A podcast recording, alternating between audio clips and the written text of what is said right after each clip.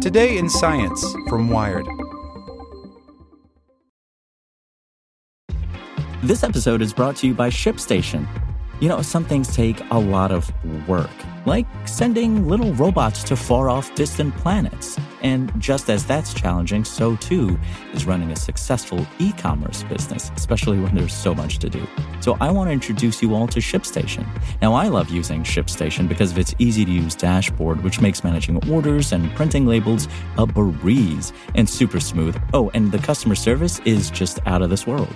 It's exactly what you need to help grow your business. Sign up for your free 60-day trial at shipstation.com slash technews. That's shipstation.com slash technews. This is the story of the one. As a maintenance engineer, he hears things differently. To the untrained ear, everything on his shop floor might sound fine, but he can hear gears grinding or a belt slipping. So he steps in to fix the problem at hand before it gets out of hand. And he knows Grainger's got the right product he needs to get the job done, which is music to his ears.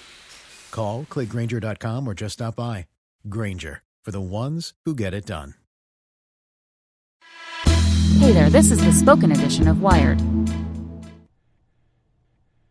Brought to you by MD Anderson Cancer Center, where a team of nearly 21,000 strong are researching, innovating, and working to end cancer.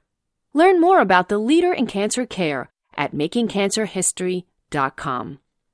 A rocket built by students reached space for the first time by Daniel Oberhaus. In the early morning of April 21st, 10 students from the University of Southern California's Rocket Propulsion Lab piled into the back of a pickup truck with a 13 foot rocket wedged between them and drove down a dusty dirt road to a launch pad near Spaceport America in southern New Mexico. When they arrived, their teammates helped them lift the 300 pound rocket onto a launch rail. Dennis Smalling, the Rocket Lab's chief engineer, began the countdown at 7:30 a.m. When he reached zero, Traveler 4 shot up off its launch pad, exhaust and flames pouring from its tail. The USC team is one of several groups of college students across the United States and Europe that have been racing to send a rocket above the Kármán line, the imaginary boundary that separates Earth's atmosphere and space. For most of the history of spaceflight, sending a rocket to space required mobilizing resources on a national scale. The V 2 rocket, which was the first to reach space in 1942, took well over a decade to develop and cost the Nazis a fortune. In the eight decades since, dozens of other countries and a handful of billionaires have produced their own rockets capable of suborbital flight. But several student teams, including some from the top aerospace universities in the US, Princeton, MIT, UC Berkeley, Boston University, set out to show that they could do it too. As Traveler 4 crossed the sky, the USC team and dozens of spectators watched in apprehensive silence, shielding their eyes from the rising desert sun. They scanned for signs of the rocket and listened to the range lead call out the altitude 8 kilometers, 13 kilometers, 17 kilometers. Just under three minutes after launch, a member of the launch team radioed in with the words that everyone was waiting to hear The drogues have fired.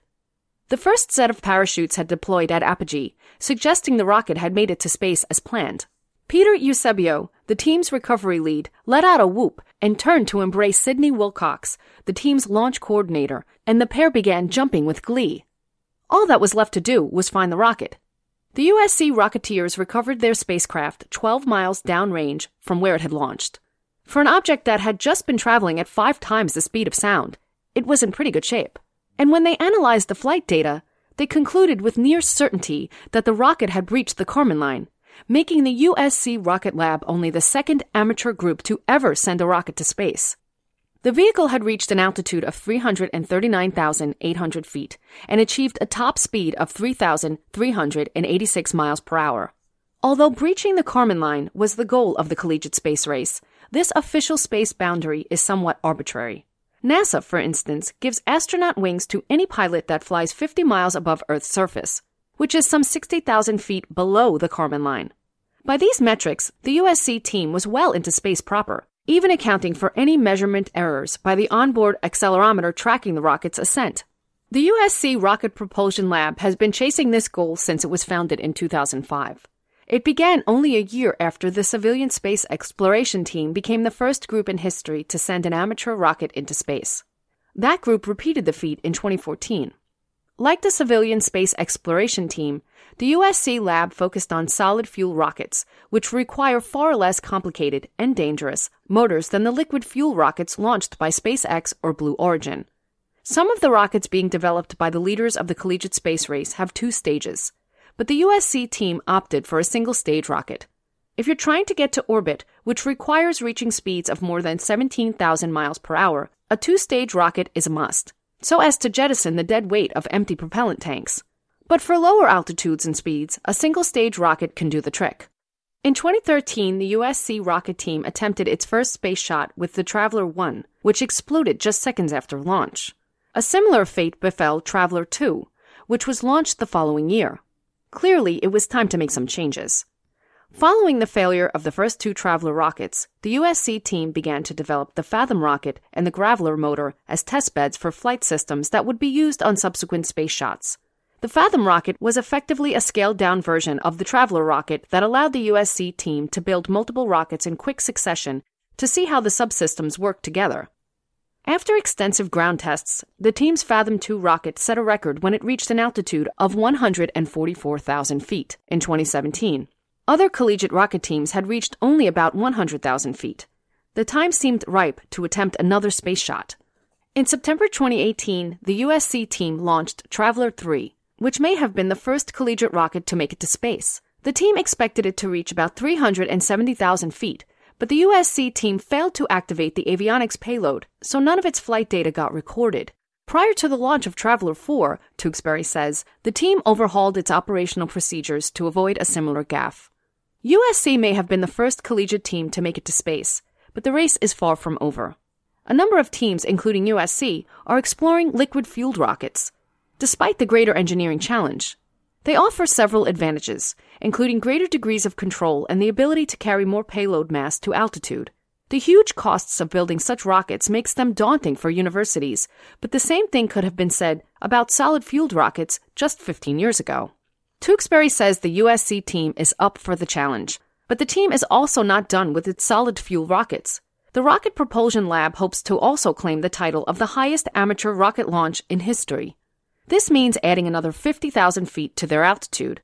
But once you've traveled 64 miles into the atmosphere, what's another dozen miles?